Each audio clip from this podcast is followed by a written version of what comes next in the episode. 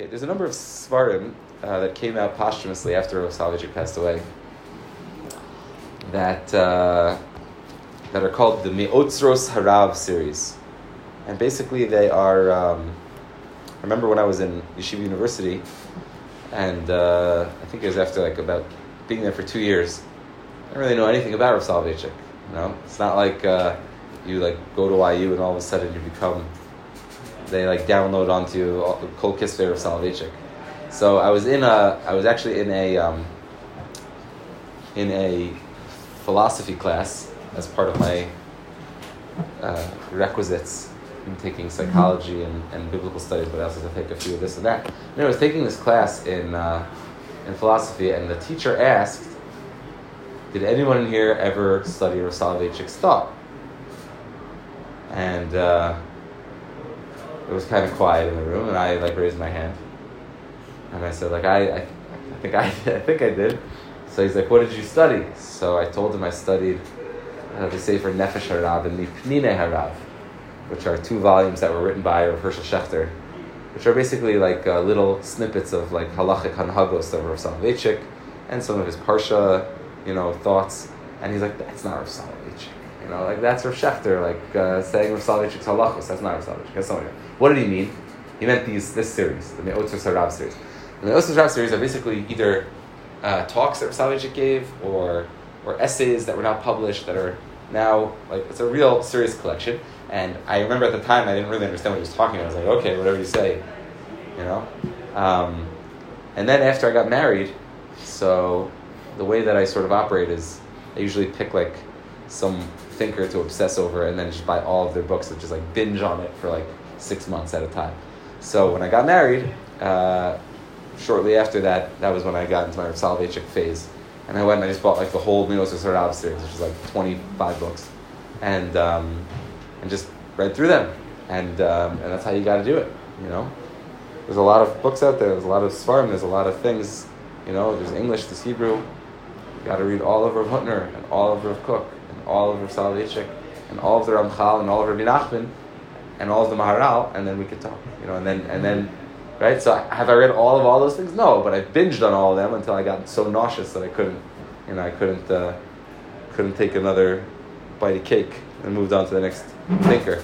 So in one of the um, one of the books of Soloveitchik is called Days of Deliverance, and in there it's a book that uh, Days of Deliverance is talking about the Yom Tovim, and he has a very beautiful line there where he says, "For Judaism, time this is on page one hundred six and one hundred seven if you want to look it up later. For Judaism, time is a living entity." For Judaism, time is a living entity. There is substance to time. It has individuality and essence. And one can ascribe attributes to it in the same manner as one ascribes attributes to people. Just as one can speak of a good person, a handsome person, a holy person, or an evil person, so too one can speak of holy days, or of evil days, or of sad days.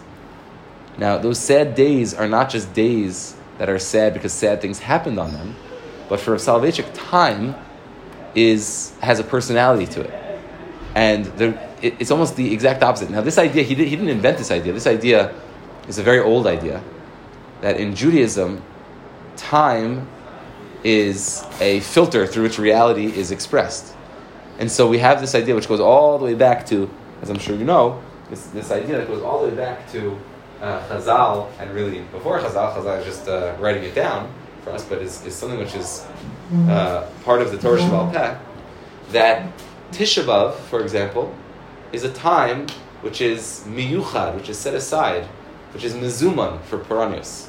It is set aside and it is a time which is predestined for a time of Puranius. And that's like a wild thing to get your head around, right? And the same thing is true um, about about the month of Nisan and the month of, and, and, specifically the Yom Tov of Pesach, right? That the month of Nisan and the day of Pesach, the 15th of Nisan, and then the following days after that, are Mizuman for Geula. The springtime. See, Rav Kook used to refer to Nisan, and specifically around the time of Pesach, he would call it the springtime of the world. Called it the springtime of the world. Right? The reason why we insist upon the fact that Nisan always falls out in that's why it's called Chodesh Ha'aviv, right? And based on that, that's why this year we're going to have a double uh, Adar in order to ensure that even though it's still super nice out now, it still stands to reason it's going to get a little bit colder. It usually gets a, a, little colder later in Israel than it does in America. And because of the way of the fluctuating of the cycle of the year, so by pushing off having a second Adar, right, we're going to ensure that it'll already be springtime by the time Pesach comes around. Now, why is that? So Rav Kook explains that most people think probably, why did Hashem take us out of Mitzrayim in Nisan? Oh, because it's nice. Hashem was trying to be nice to us, and he want, he didn't want us to have to, you know, do like the, kilo like in the Holocaust, there was like the death marches through the snow, right? And and even if we were being liberated, Bonagi, there weren't death marches, but this was like a liberation march, you know, like we had to march from the death camps to some base where the Americans or the British had control, the Allied forces had control over the Nazis. So you can imagine that a liberation march from the death camps through the snow would not be super comfortable for people who were especially, you know, uh, basically enslaved and starved for, uh, for all those years. So, same thing, Hashem didn't want to take us out of Mitzrayim, a bunch of riffraff slave people. He didn't want us trudging through the snow. So instead, or the rain, you know, if it was in the winter. So instead, He took us out in the nice, warm uh, spring. But that's not exactly correct. The, the truth is, and this is an idea that Rav grandfather already expressed in the Sefer Beis Halevi, that the truth is that the reason that the world has spring at a specific time is because that is the time from the beginning of time when the Jewish people were going to be redeemed from Egypt. In other words, the concept of there being a time where it's like, wow, everything feels so good, right? And like the, it's like the warmth hits you in the face, and the birds and the blossoming of everything. You know why all that's happening? Because there's an energy that's put into the world. There's a personality to that time, which is a result of the fact that that's the time that's predestined for the Jewish people to be redeemed from Egypt. This explains, says the Beis Halevi. This explains, says Rav grandfather, how it could be that Avram Avinu was eating matzah and feeding matzah to the malachim who come to his house even before we came out of Egypt. This could explain to us how we could have these like popping up of certain, you know, uh, certain uh, qualities that belong to a specific holiday popping up before those holidays even happen. Because it's, it's a mistake to think that the reason that we, the reason that we eat matzah on Pesach is because we came out of Egypt and only didn't have time for our matzah to rise and ta ta ta ta. No, history. The reason why our matzah, uh, our bread didn't have time to rise and stayed as matzah, is because there's something about that particular time period. So there's an inversion of the, of like the, of the continuum here of how we view how we view time. And the truth is, we're not going to get into this right now because I want to be more precise in the time that we have here together. But it's just an, an important point, so I'm gonna I'll address it. If you look in the in the writings of the Arizal in a number of places, in the Drushim to Rosh Chodesh, or if you look in the Sefer, if you look in uh, under the Tamei Mitzvos in the Shar Kavanos. So the, the Arizal had, the Arizal didn't write any of his own writings. Yeah, Rav Chaim Vital was the student of the Arizal who wrote down all of the Arizal's teachings. Even though Rav Chaim Vital was older than the Arizal, and Rav Chaim Vital was already a student of the Beis Yosef of Yosef Karo, and, and excuse me of, of, of Moshe Cordovero of the Ramak, but he humbled himself to be a student of the of the Arizal because he realized that the Arizal was Echad B'dor, he was the he was one in generation, and the and the and the Arizal taught, and this is found in the Sefer Shar Shar Kavanos. In the section of Shar Kavanos, there's a section called Tamei Mitzvos, which tells you the that's just the right. Shar Kavanos is the Kavanos of the mitzvos. It's like a Tamei Mitzvos, and the Tamei Mitzvos under the mitzvah of Kiddush Chodesh, mm-hmm. Parshas Bo. That's where you can find it if you flip to Parshas Bo. You'll see that the Arizal there has a discussion about how the months of the year. I'm just going to read like two lines of it very quickly, and if you're interested in it, you can we can speak more about it, or you can you can look more into it. Mitzvahs Kiddush HaChodesh, Da ki kol HaChadashim heim b'malchus. Not going to address that right now. All of the months, all of Rosh, every Rosh Chodesh, are somehow uh, linked up with the concept of the sphere of Malchus, right? That's why it's related to. That's why by very strange thing. By when we do Kiddush HaChodesh, when we do Kiddush Levana, so we say David Melech Yisrael Chai We're talking about David Melech Yisrael Chai Because the moon is associated with Malchus, right? As opposed to the sun, which is associated with higher things. Ferris, maybe Chachma even, right? And the moon, which is associated with Malchus, is associated with David HaMelech, who is the quintessential uh, Melech of the Jewish people. Va'inyan yesh bezeh beis bechinos. The concept of time, just largely, has two different tracks that are operating during the winter months and during the summer months. Aleph mitzad atzma, va'beis hayos mitzad hazachar. Okay, so everyone knows or should know that malchus is a feminine quality. Malchus represents femininity, and then uh, so basically what Arizal says here is that the months of the year are split up into six months and six months. There's six months and six months. Okay, and those six months and six months are malchus itself, mitzad atzma. Okay, so that's going to be the, the six months of the of feminine, and there's another bechina that we find in time which is masculine, and that's mitzad hazachar, right? Like uh, zachar and akeda. So there's the, the masculine months and there's the feminine months. And then he says, "V'nei hi milsa mechodesh nisan." Mitchilas mechodesh nisan. Begins from from chodesh nisan. Daki kol chadashim nikar rosh chodesh. Why are the months of the year called rosh chodesh? Why are the months of the year called uh, the head of the month? Because every one of the months is a full head or a full face, as it were, but each month corresponds to a different feature of the, of the face.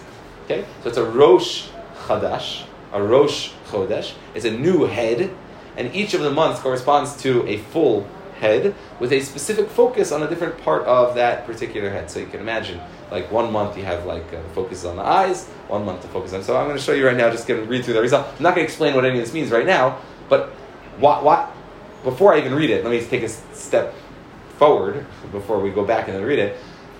Why am I showing you this? Because Rav Soloveitchik is saying the same thing that the Arizal is saying. They're just using different language, right? The, the months have personality to them. Why, why do we want to anthropomorphically put facial features on top of the months?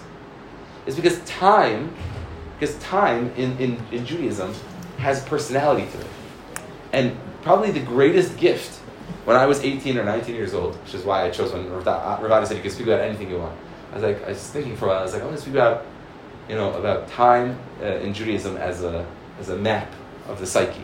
Because probably the, the greatest change when I was 18 or 19 years old was not necessarily my mitzvah performance. You know, like, yeah, okay, like I started doing, but that, that, that's like, um, that was quantitative. You know, like I took on more exacting in the details of mitzvahs, you know, the, the bulk of how many things I was doing in my day.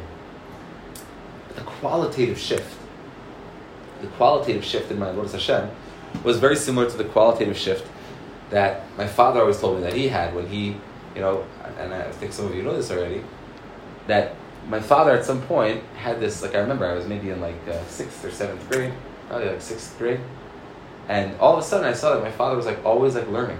Now, my father went to like uh, the equivalent of like uh, MTA, at the time there was no MTA, there was something called BTA, uh, the Brooklyn Torah Academy, and it had like a bunch of old European rabbis and like a bunch of young American kids who like cared more about you know sports than Torah, which is the same thing that's still happening today in you know high schools across America, and um, and so my father like you know he learned he never like really learned how to learn Gemara just like no one really learns how to learn Gemara when they're in high school, and um, and you know he, he did what he did in school, but like uh, you know he probably like daven shachars in school, but like did he daven Chamar? Like I don't know, you know, and um, and that's basically, you know, I grew up in a house that we were Shomer Shabbos, Shomer Kashrus. Father wasn't like really like into learning Torah, which is like the difference between having a house that's, you know, a house that where like there's there's some Jewish things happening versus like oh this is like a Jewish home. There's like Seforim in the house on display, and there's like, you know, like there's a there's a there's a real. Now what happened is my father, uh, one time was in Florida for a wedding, and he was davening in a shul Friday night, And he happened to be sitting next to one of the Seforim shells that had this Sefer on it, the Bnei Yissaschar. Now this is just one volume of the so this is just the volume on Shabbos. This is a fancy, uh, fancy edition that has like individual volumes for each of the things, but it's a two volume set, set. And he saw on the side and it said, like, Nisan to, um, Nisan to Elul.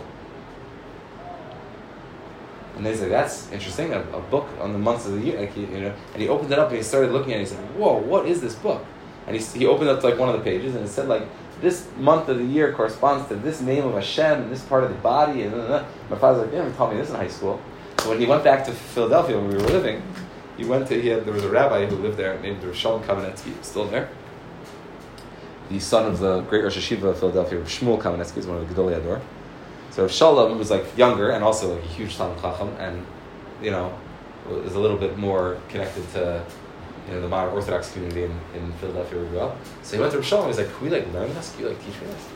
And after he started learning that, he like, so when I was 18, I had a very similar experience without really knowing that folklore of my father's, you know, tripping into, you know, into, but I had a very similar experience where I didn't have a specific sefer that I tripped into, but I had teachers who began to show me that the ultimate, what it means to be an Eved Hashem means to be living with the time that you're in.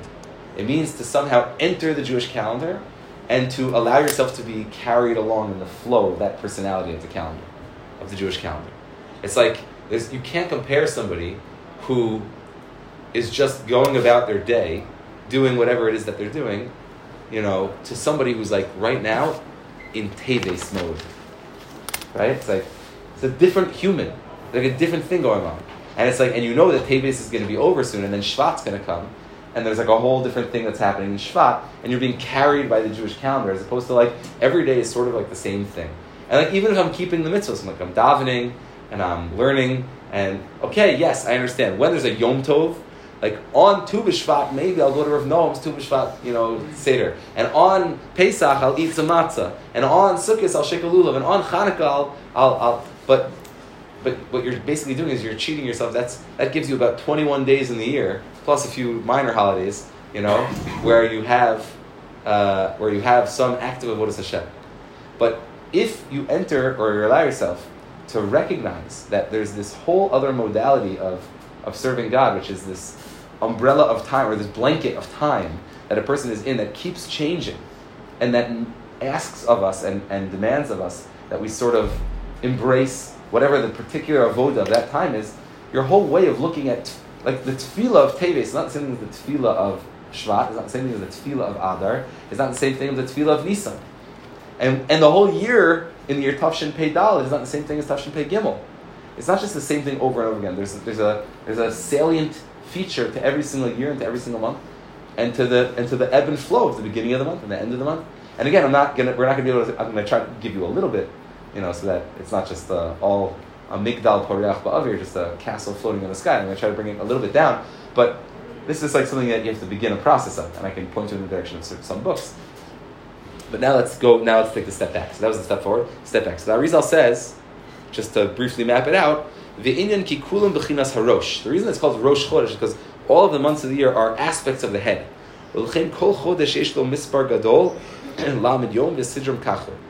So here's the order. Nisan is the Gilgoles. It's the skull.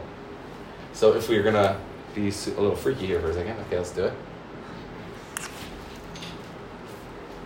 You know, it's you know it's like a Kabbalistic class if it's you know if you Okay, Nisan is the skull. Okay. Er and Sivan are the Beis Udnin. Er and Sivan are the two ears.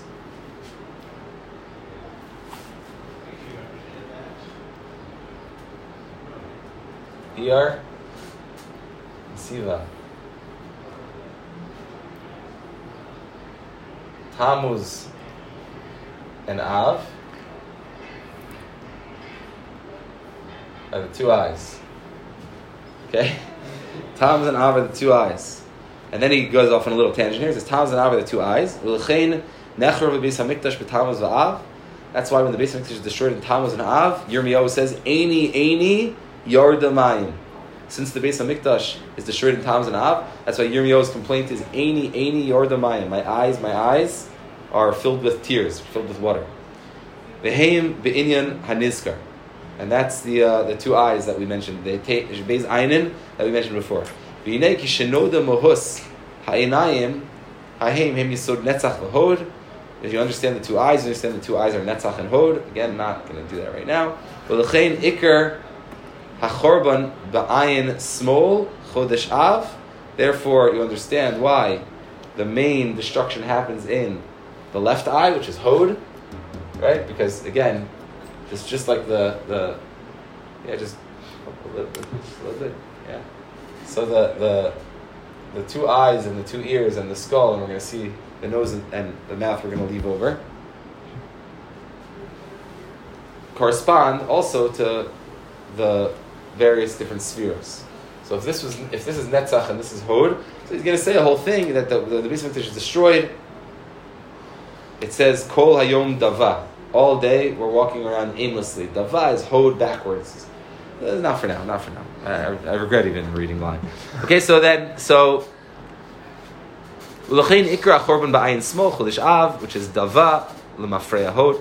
Elul chotem, Elul is the nose. V'nishar hapeh, and that leaves over the mouth. She'enu biyamin v'hu ne'elam. Okay, so you have the nose, which is El. There's the El note, and the mouth, which is hidden. It's not nothing. It doesn't get in. And that is in the feminine register. Okay? Gam zeh seder nizkar hu bezachar. And then you have the same. So this is the, uh, this is the, uh, is the, is the female. Okay? Then you have the same thing happens again oh, on a, on a male register. And again you have, just goes in order, Tishrei, Cheshvan, Kislev, Teves, Shvat, Adar. He's got a nice little beard. Peilach. Okay? Tishrei, Cheshvan, Kislev, Teves, Shvat. I'm going to just leave this in here for Gabriel when he comes back and finish Okay? So that's, that's number one. That's first thing. Now, what do you do with any of that? The same question could be asked about when my six, my five-year-old is in, is in uh, Mechina. You know, he's in Cheder, Mechina. Mechina means preparation for first grade. This is Mechina, for before you enter first grade. This is like, so what is he learning there? Aleph, Beis, Gimel, Dalet, Hey, Vav. And he comes home with these packets and he says, Aleph, Kamatz, Ah, Aleph, Beis, Ba, Aleph, Gimel, Ga.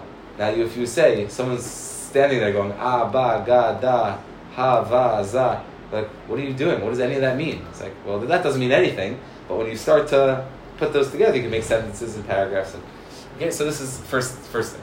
And the, and the reason why I read that is because this is what I'm going to read the Soloveitchik again. For Judaism, time is a living entity. There is substance to time. It has individuality and essence, and one can ascribe attributes to it in the same manner as one ascribes attributes to people. Just as one can speak of a good person, a handsome person, a holy person, an evil person, so too one can speak of holy days, evil days, sad days. And just as a person has certain features, so too time has certain features that are associated with it. Okay? You've seen too much already. so, um, great. So now. Why is the mouth hidden? I don't know. Uh, let's leave it for now. Let's leave it for now. Let's leave it for now. Okay? Now, okay. That's number one. Number two. Number two. I'm not really going to leave this for anybody. So everybody has this who wants to write it down? Great. Okay, number two. We have six months and six months. Another way of dividing the months, which is also chashuv, which is found already in Chazal. Okay, this is found in the Zohar. That's from the time of Chazal. So the, in the Zohar, we we find that the months of the year are divided between Esav and Yaakov. This is also what Soloveitchik means. Okay, not so. The first thing we just did is the substance has individuality and essence. One can ascribe attributes to it in the same manner one ascribes attributes to people. And then Rav said that just as one can speak of good people and bad people, or or a holy person and evil person, right? Holy days and evil days. So the Zohar says that t- the time is split between Esav and Yaakov. Very interesting. And this is how it works. This is how it works. Okay? The way it works is, you could probably intuit some of this. Nisan, Iyar, and Sivan now we have another. Okay? So we have Nissan. am I doing in English? if Nisan, Er, and Sivan in Yaakov's kid. What's the Y in the... Yaakov. Yaakov. Yaakov and Esav. Okay, Okay? It's like uh, calculus or something. so, uh, Nisan here and Sivan. Then we have Tammuz, Av, and Elul in Esav's camp. Then we have Tishrei, Cheshvan, and Kislev. Sorry. Uh, and then Teves, Shvat, uh, and Adar. And that's how it's split up. Now, comes on the Zohar, and the Zohar says that when Esav sold the Bechorah to Yaakov, Yaakov took back three of the months. That was part of the deal. Part of the deal was, in addition to selling in the birthright, he gave him three months of the year. What did we take back? We took back El. That makes that's pretty intuitive. We took back Adar. That's also pretty intuitive. And we took back half of Av from the 15th of Av and on, from Tu Av and on, right? And we took back half of Teves from, sorry, of Shvat, of Shvat from Tu B'Shvat and on. Right? So now we have this full month goes over here, this full month goes over here, and these two together make 30 days, which goes back over here. Which means what's left in the court of Esav is the entirety of Tammuz, the entirety of Teves, half of Av and half of uh. The Bnei Yissaschar, actually, as a matter of fact, writes about this and says that this is the secret of what we find in this week's Parsha, which is one of the reasons I wanted to speak about this. Okay, this is what we find in this week's Parsha, that when Moshe Rabbeinu was born, who's got a Chumash? We got a Chumash in here? Yeah, we have plenty of Chumash in here. When Moshe Rabbeinu was born, no, this is Bereshis. Oh, here, amazing. When Moshe Rabbeinu was born, right at the beginning of Sefer Shmos, everyone's doing the Shnai Nikra Targum. Of course. Yes, everyone's doing Shnai Nikra. You guys are It's not too late to start. You know how I know it's not too late to start?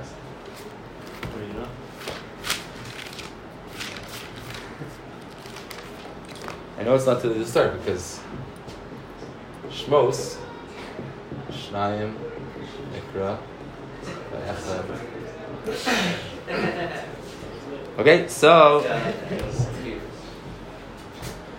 it's about Tur.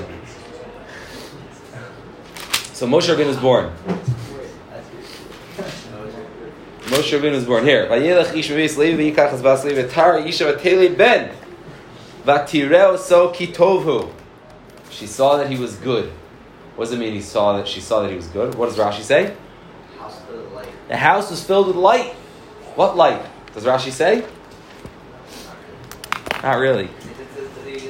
Kishinolad tismale habayis kulo or. Shemos Rabbah and Sota. Now, if you look over there, what light? The Or Haganuz. Right? The Gemara says that the house was filled with the Or Haganuz, with the hidden light. Now, what happens to the hidden light? It's hidden, right? Just like in the beginning, it's hidden. So, what does the Bnei Yissaschar point out? What does it say? Very next words in the pasuk. She saw that Moshe was good. Vayar Elokim or kitov. That's the or of the Or Haganuz. And what? Vatitzbenehu shloshir. And she hid Moshe for three months. What are the three months that she hid him for? Says Bnei Yissaschar.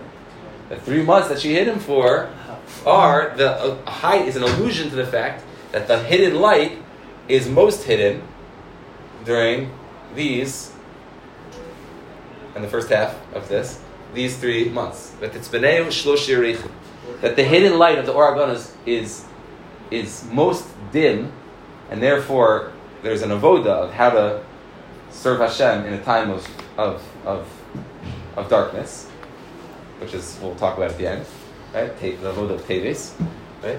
Because Tammuz is for fun. We know what Tammuz is.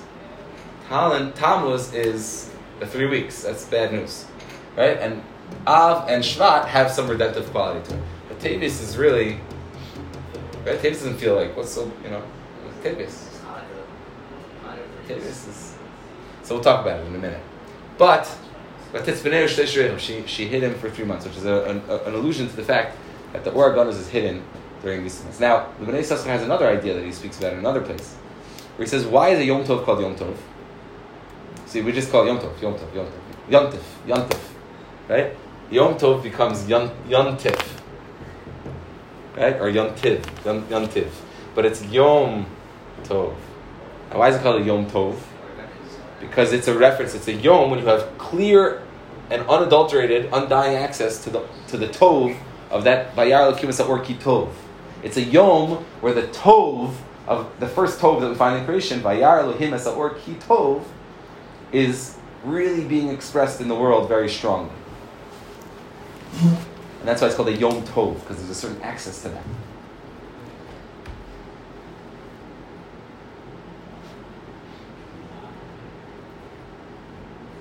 One last thing.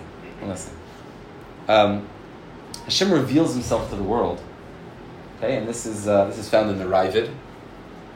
Okay, the Raavad is in the, the commentary on the Rambam, the, the Gadol Hador who basically wrote the Haskama to the Rambam by arguing on him in one out of every seven, you know, halachos, thereby giving him Haskama to the other six out of seven. Um, so the Raavad, in addition to being the Rambam's uh, doppelganger in uh, in halacha, that's not the right word, his foil in halacha, right? His his foil in halacha, he's the one who always says the Rambam's wrong here, he's wrong about that. So in, in Kabbalah also the the, the Raavad is the is the Rambam's foil, right? People like to put the Rambam and the Ramban against each other as like, oh, the Rambam was the rationalist and the Ramban was the uh, was the Kabbalist. But the truth is, it's much better to put the Rambam, pit the Rambam against the Raavad, because the Raavad was also a Kabbalist, and just like the Raavad went to town against the Rambam in Halacha, he also not directly because the Rambam didn't write a book of Kabbalah, so he couldn't. Uh, it would have been, you know, it would have been really cool if the Raavad could imagine a whole different universe. Would, how different the world would be if the Raavad would have written a would have written glosses to the Moreh Nevuchim. Like everywhere he disagreed with the Rambam in the Moreh Nevuchim, he would have written, you know, uh, this is what the Kabbalah says about it. It would be an amazing, amazing thing. But he didn't do that. Instead, what the Raavad did is the Raavad wrote a commentary to the Sefer Yetzirah. Just like Rav Saadia Gaon wrote a commentary to the Sefer Yetzirah. Just like Rablawa one day wrote a commentary to the Sefer Yetzirah. okay? He will. He's already. Yesterday I walked into the basement. He was talking about gematrias for like twenty minutes. So, so the Raavad, the Raavad wrote a commentary on Sefer Yetzirah, and in the commentary on Sefer Yetzirah is the first place we find a, a clear statement of this idea, where the Raavad writes that when Hashem um, came down on Har Sinai, so the Torah says that the mountain was Kulo Ashan. The mountain was Kulo Ashan. In other words, Hashem revealed Himself in this pillar of smoke, in smoke, right?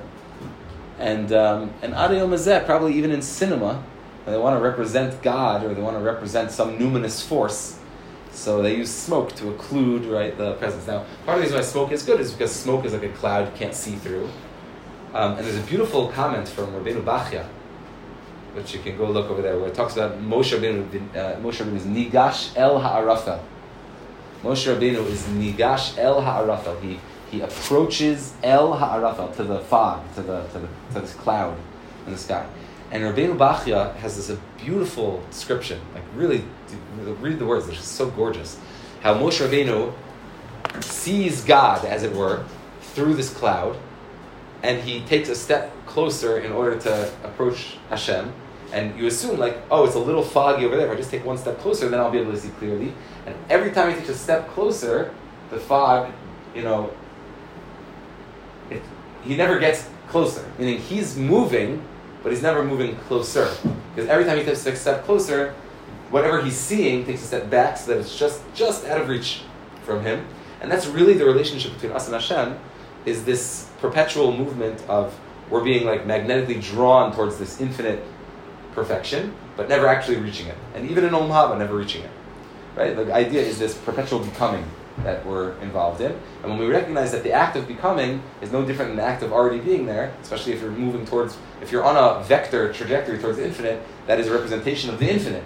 So when you get into that, that's already called being in Olam Haba in this world. Anyway, put that aside for a second. Hashem reveals himself in Ashan, in Olam Shana and Nefesh is divided. Ashan stands for Olam, Shana, and Nefesh, which means Olam is, thanks to Einstein, we already know the first two, we understand. Space, time, and soul, or maybe divinity. Right? Space, time, and see, every moment when we are experiencing something, we have space, time, and soul, divinity. Maybe you can even use the word consciousness. Right? Because basically, what's happening is that God is revealing Himself to us, which means our individual consciousness, which is part of this larger consciousness. Hashem is revealing Himself to us through space and through time. So I, I just want to focus on time here for a second, right? Because um, space is a little easier to understand. Space is a little easier to understand. The Vilna Gaon, the Vilna Gaon said uh, that Bereshis bara Elokim, that mind, because right, remember the, the, the Gemara in Rosh Hashanah says that there are ten utterances that Hashem used to create the world. Vayomer Hashem Hior, Vayomer Hashem Hirakia, Vayomer Hashem Titcha Eretz Desha, Vayomer Hashem, etc. So the Gemara says, when we count it up, there's only nine. So there's Bereshis Nami Maimerhu. Bereshis is also a Maimer. So the Vilna Gaon writes that Bereshis bara Elokim is also a creation. And what is that the creation? It's the creation of time. Creation of the concept of time. So we already understand that space and time are, for something to exist, for these glasses to exist, we have to say where they exist, what space they exist in, and when they exist. They did not exist, presumably, in the 1800s, right? They were not created yet. And we can't say that oh, they, they exist now in the year 2024, but in no particular space. Doesn't make sense. You need, for something to exist, it needs to be in a specific place, and needs to be at a specific, in specific time coordinates.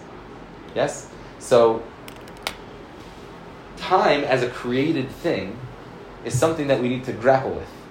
I got one more thing, and then we'll put all those. To, I just I just said three different things, and they're not none of them are complete thoughts, and I'll put them together.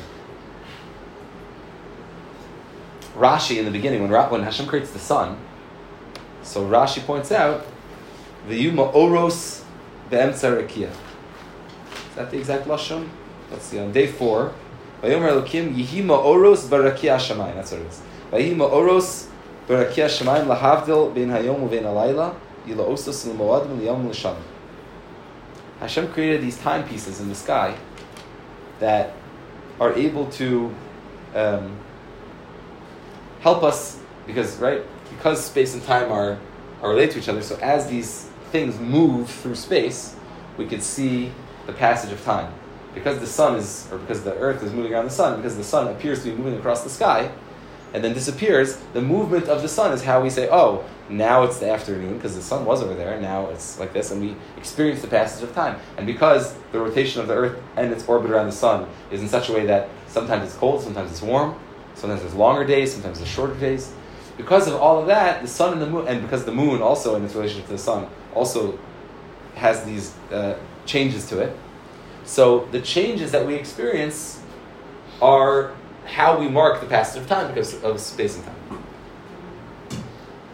So there's a Rashi, another Rashi. We need one more Rashi, and then, then we'll be able to, to, to share something meaningful. Rashi points out, Via Elokim Yihi Ma'oros Barakia Shemayim. God placed Ma'oros in the Rakia Shemayim.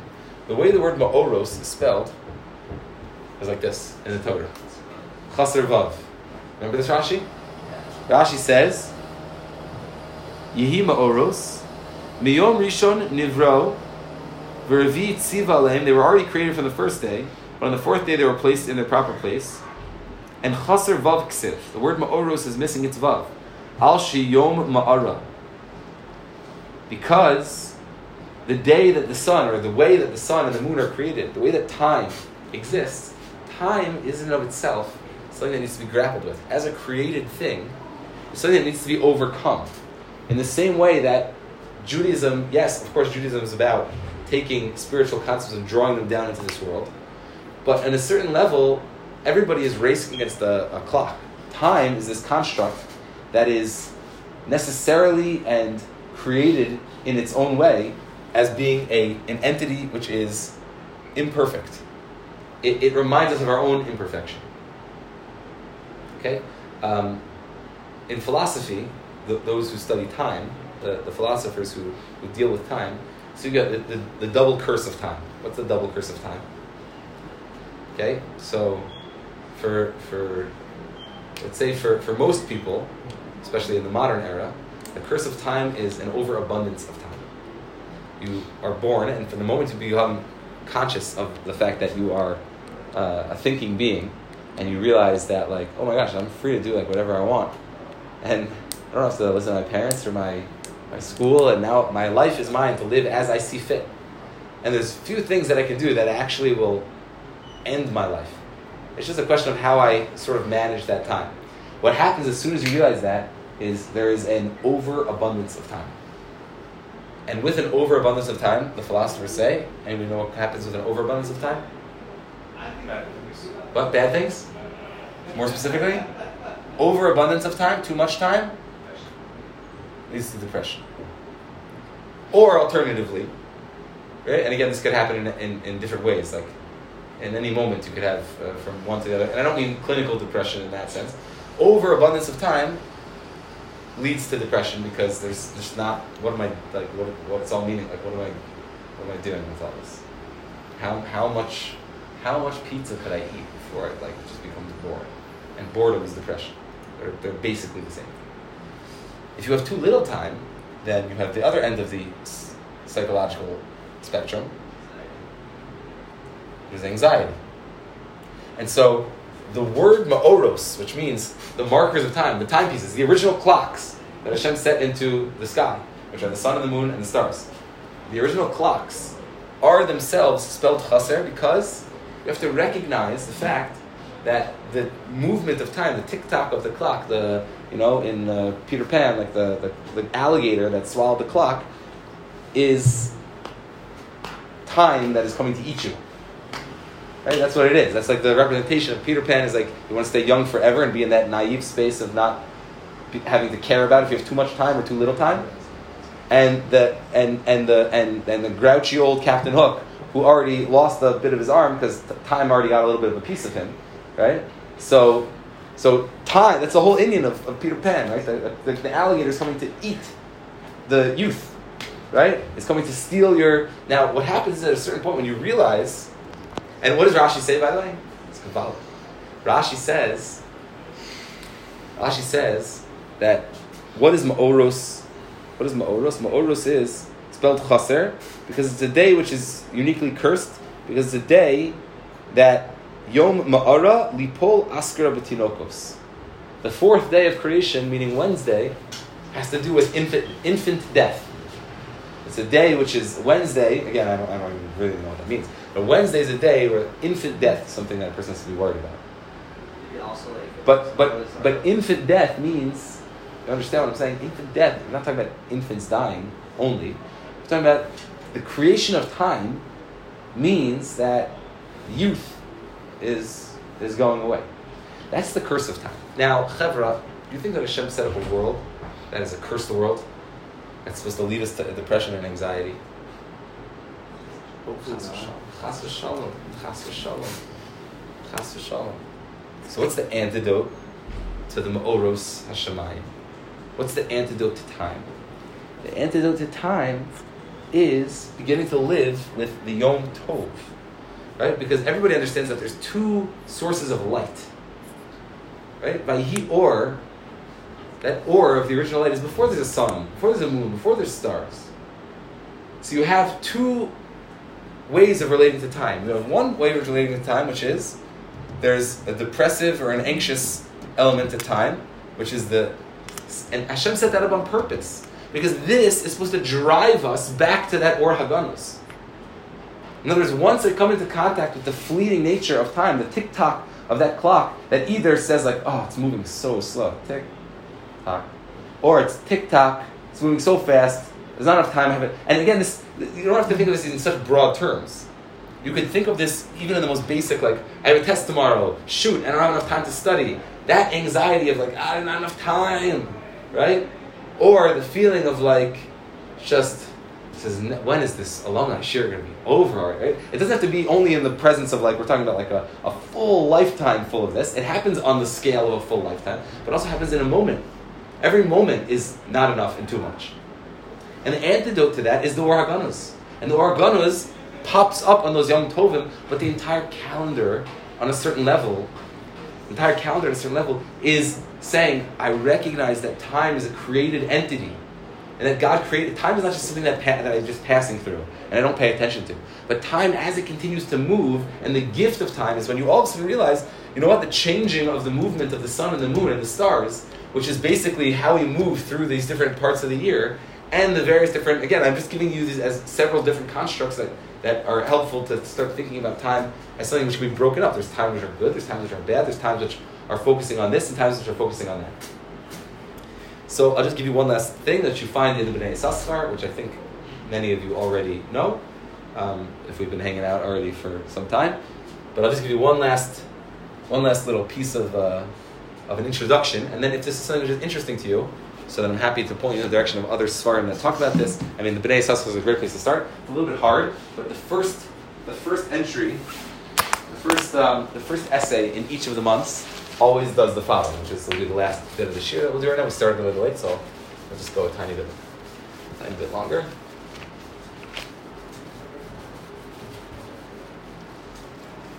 I also want to point out, you see how what we're doing here is not. Um, this is where people get stuck. This is where people get stuck in anything like that's a little bit esoteric, right? It's like if you walk in and you see that picture of those two faces, you're like, I'm out. Sorry, I'm, I'm not getting involved in this. This is, you know. And alternatively, you like if, what I'm about to write now. If we would have started from here, then it's like okay, is like some weird, like version of astrology or something like that.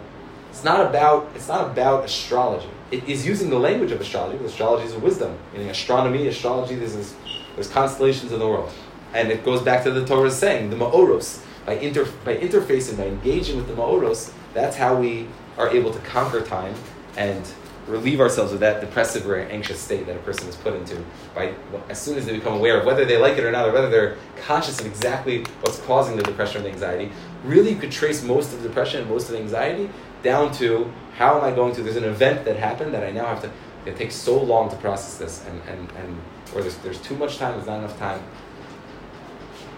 so um, the Bnei Yissaschar, the first piece in every month. So if you open up to Nisan, the first piece in Nisan. Open up to the end of the year Adar, the first piece in Adar. Quotes from a sefer called Mishnas Chasidim.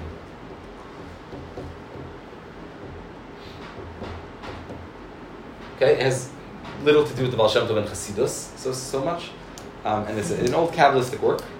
It's it's a elaboration on something that's found already in the Sefer Yetzirah Okay, where the Sefer Yetzirah divides the months into are 12 months, and divides the 12 months into 12 different. Um, it gives it a little bit of a, a, of a flavor and a personality to each of the months. Okay, so every month has a few things that are associated with it. You have the name of the month. Now, the names of the months, by the way, are not from the Torah. The names of the months in the Torah are 1, 2, 3, 4, 5, 6, 7, 8, 9, 10, 11, 12. Or a few of them have Hebrew names, like for example, ER is called Ziv, or uh, or uh, Chodesh Aviv, or you have uh, Bul is uh, is Tammuz. Okay, so you have different months with different names. Um, but what you have is the name of the month, which are Babylonian. Okay, you have uh, you have. Confusing. The name of the month, you have the name of Hashem that's associated with it. Now, all of them are the Yud, Shem, Yud, Kevav, Ke in a specific order. You have a letter that's associated with it. You have a part of the body that's associated with it. You have um, an action that's associated with it.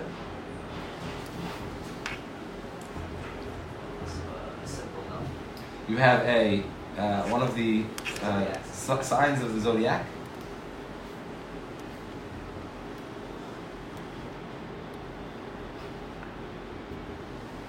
Okay, and so for starters, um, let me just show you even though some of you probably know know this already. But let me just show you how we do these first two. Okay. Um, well, so we know we have the name of Hashem, and one, two, three, four. There's four.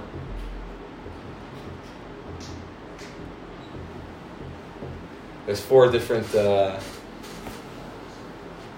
variables, and two of them are the same. So we do one times two times two times four equals 24, and then since two of them, two hays are the same, we have to divide by two, and we get 12. Yes? This is uh, how you figure out how many possible combinations there are to.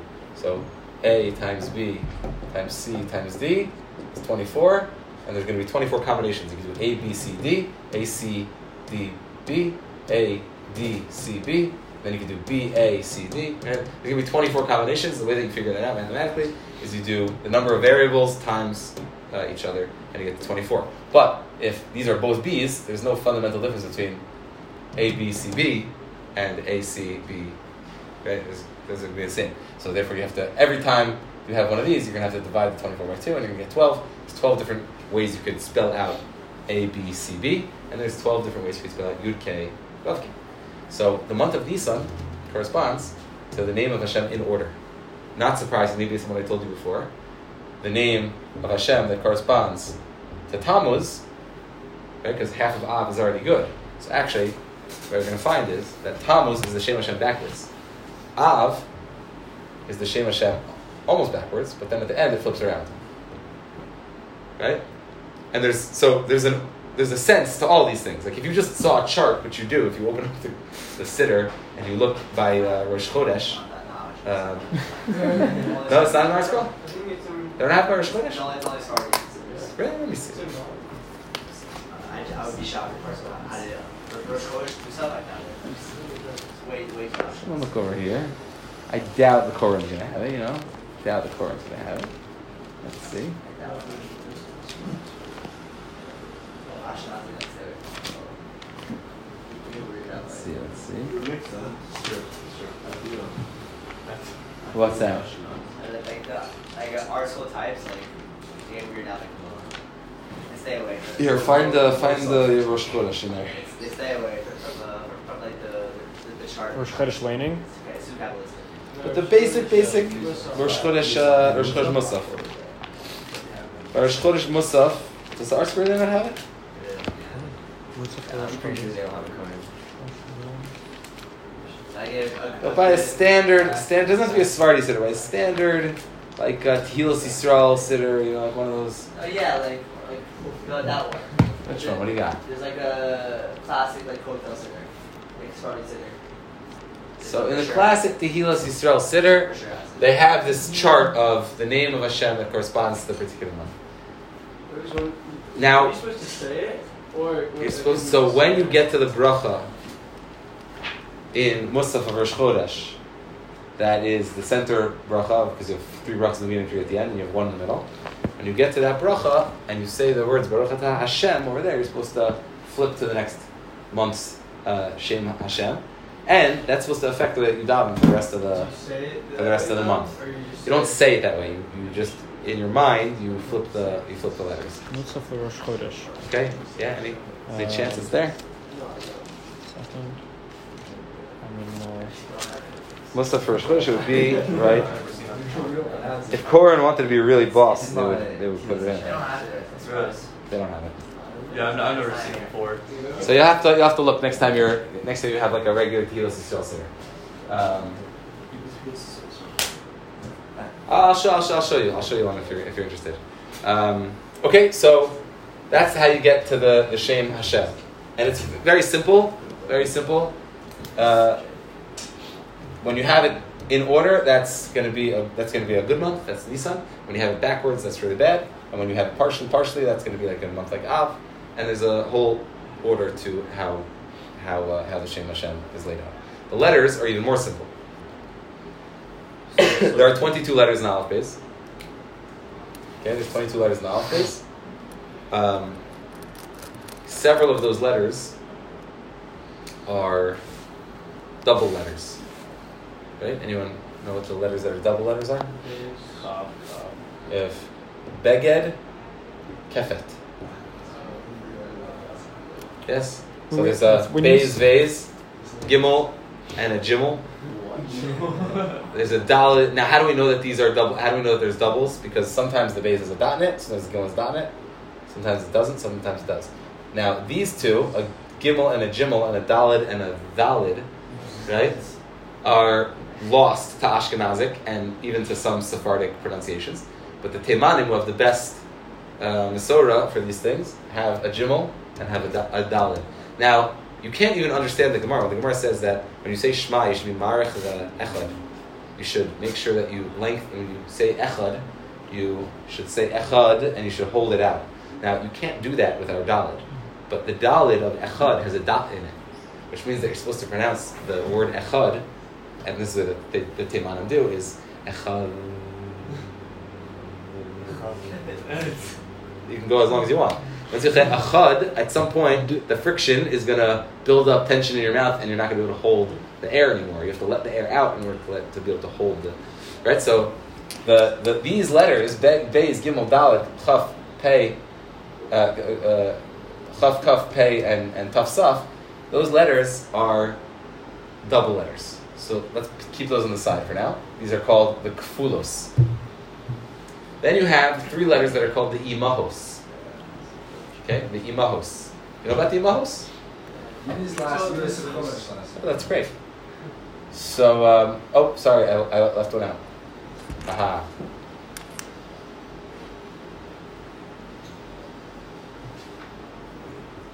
That's a resh. Okay, beged kaporet. What's Take a r- picture. what's the other resh? Ra and ra. Uh, One's a guttural, one's a dental uh, teeth. Okay, beged kaporet. Those are the the the, the kfulos. Then you have, and that's it's it's uh, in order of the. Uh, then you have the imahos, which are aleph, mem, and shin.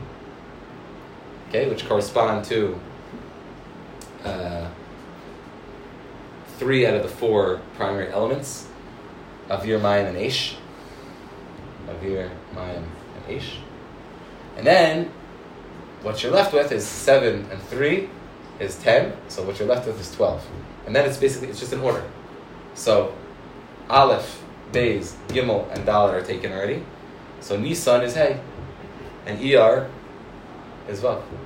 And Sivan is Zayin. And Tammuz and Av are Ches and Tes. Right? And it just goes in order. Nisan, ER, Sivan, Tammuz, Av, uh, El was Yud. Chaf is taken. Lamed is Tishrei. Mem, Nun, Samach, Cheshvan, Kislev, Samach, Ayin, Pei is taken. Sadi, Kuf.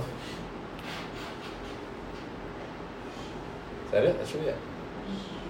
So Kislev, Teves, Shvat, and Adar. Back to Nisan. Okay, so that's the letter that corresponds. Okay, these letters are called the Pshutos. These letters are called the Pshutos. Okay? So Nisan, Iyar, Sivan, Tammuz, Av, Elul, Tishrei, Cheshvan, Kislev, Teves, Shvat, Adar. That's the 12 months of the year, as they correspond to the 12 Pshutos, which are the letters that are left over after you take out the double letters, and the Imahos. These are called Kefulos. These are called the Imahos. These are called the Pshutos. Okay? Now, with this introduction, okay, now with this introduction, you can have a shot, because now what I basically just gave you is the Aleph Beis. You could have a shot at attempting to open a book like Bnei Yissaschar, and there are other books as well, where the Bnei Yissaschar will start by saying, okay, it's the month of Nisan. The month of Nisan corresponds to the name of Hashem of Yud-Kei, Vav-Kei. And it's the letter Hey. And it's the body part of, uh, well, yeah, he, he's, he's not gonna, he's not necessarily gonna go with that Arizal's thing. It's the action of speech, and uh, it's the constellation of I forget, you know, The Taurus. I forget. Uh, I think you're right. It's the shor. Yeah, I mean, uh, yeah. Yeah, it's the shor. It's the shor. It's the shor. Hold it. It's the shor. Right? Astrology. Okay? And then the Bnei Yissaschar will say, and now let me explain to you why this is the Avodah of Nisan. And sometimes it'll be difficult to understand, sometimes it'll be easier to understand. But, and sometimes you won't be learning the Bnei Yissaschar. Sometimes you'll be learning about some Yom Tov, and you'll realize, oh, Pesach is in Nisan because this is the avoda of Nisan on a certain level. So just two, mamish two minutes because it's Teves. What's what's the action? Speech. Sorry. Yeah, I'm like sort of running sideways. Um, let me just do Teves for like a minute. Not not not uh, really speak about it. So Teves. Teves is a very di- interesting month. Teves is interesting month. Now, so this is like uh, yeah, this is the difference between uh, you know living with the time and not living with the time. And sure, there'll be scoffers, and there are people who call you a sorcerer, and. Uh, Wizard. wizard will write reviews of your books about your pettiest and your guitar playing. And, um, so Teves. So Teves, first of all, I mentioned before that Teves is one of the Esav months. Also Pashut. And the reason why Teves becomes manageable is because of Hanukkah.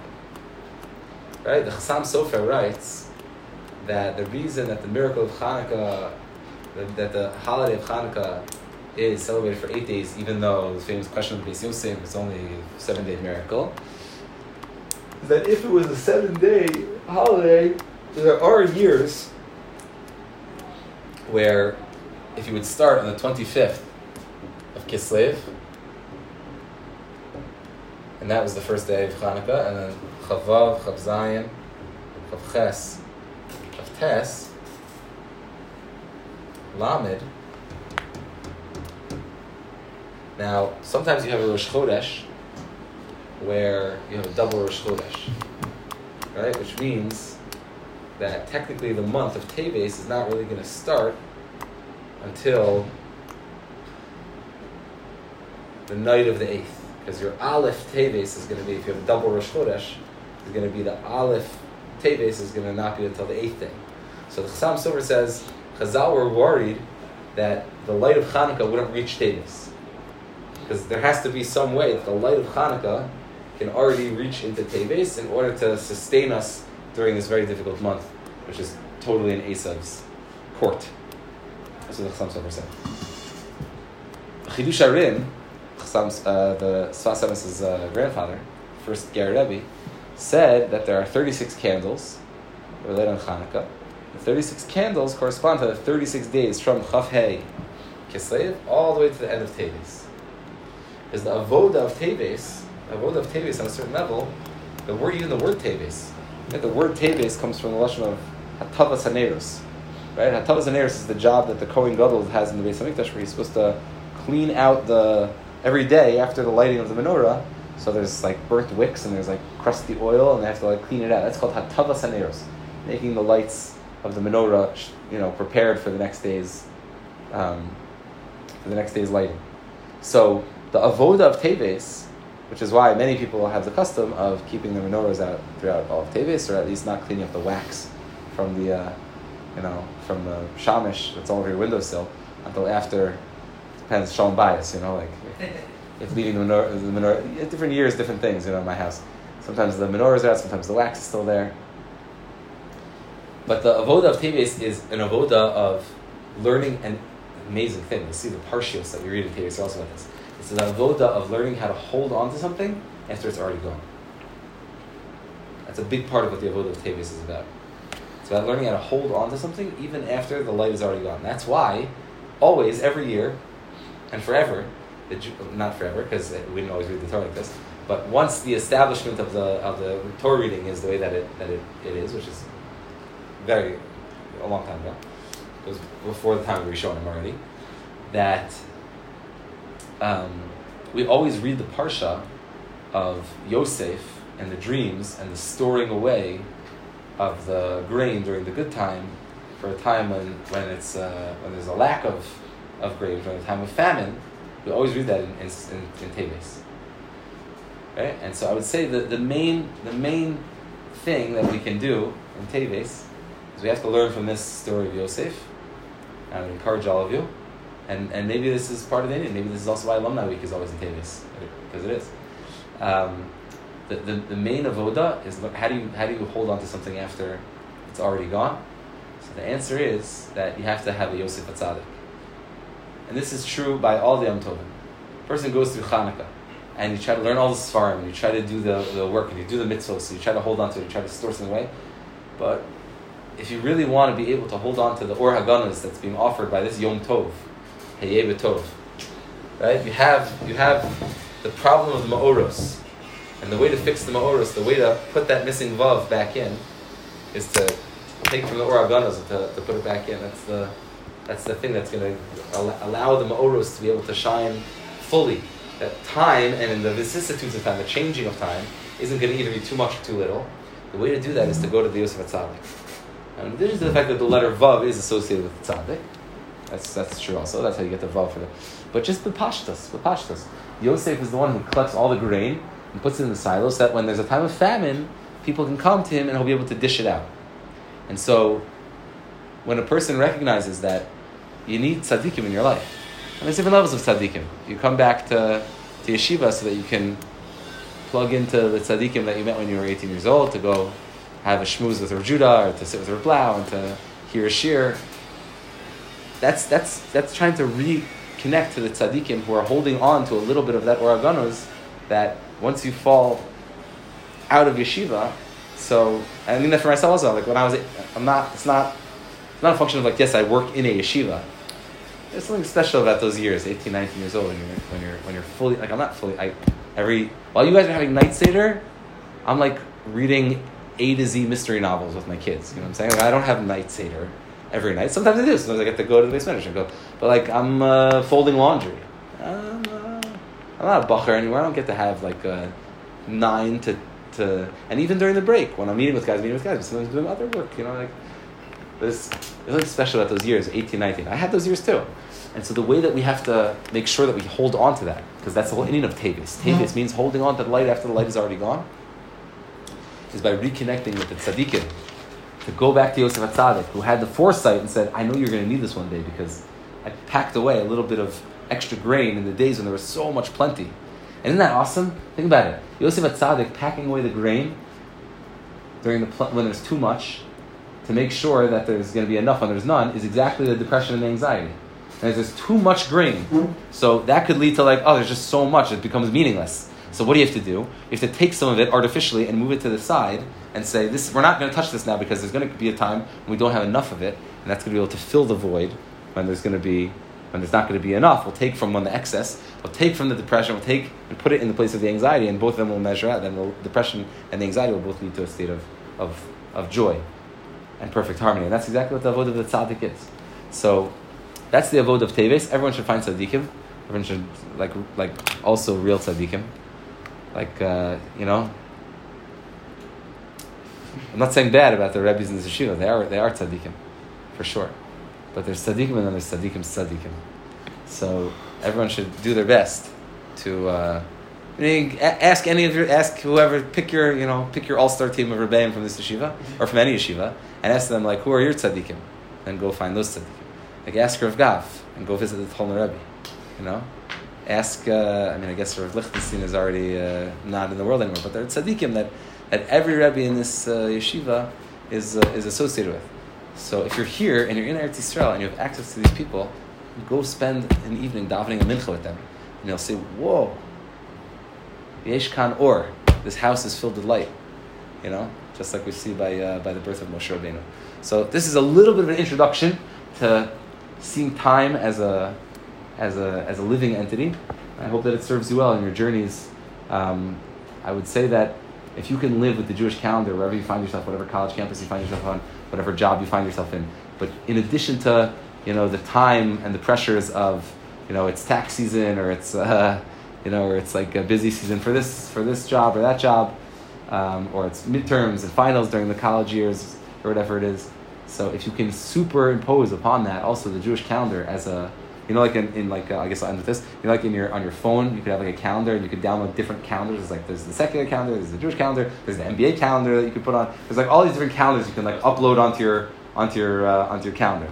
So whatever calendar you're you're using, make sure that on top of all of those, there's an overlay that the, the calendar that's moving me from one step to the next step, that this is the time to work on this avoda, and this is the time to work on this avoda, at the top ca- level, level of the calendar is the Jewish calendar that has this built-in process of, of, of difficult days and, and, and, and happy days. And Mitzvah Shem we should be zocha to the, the day when the Or Haganuz is revealed again, the Yom Shekula Or, the Yom Shekula Shabbos, which is Tchilin Mikri Kodesh, which is the all of the Yom Tovim are really we get an encapsulated version of that every week on Shabbos. Should be zocha to the Yom Shekula Shabbos. With the Gula Shlem V'Nitos B'Mehir B'Meinu Amen V'Amen. Thanks, thanks, Corey. Uh,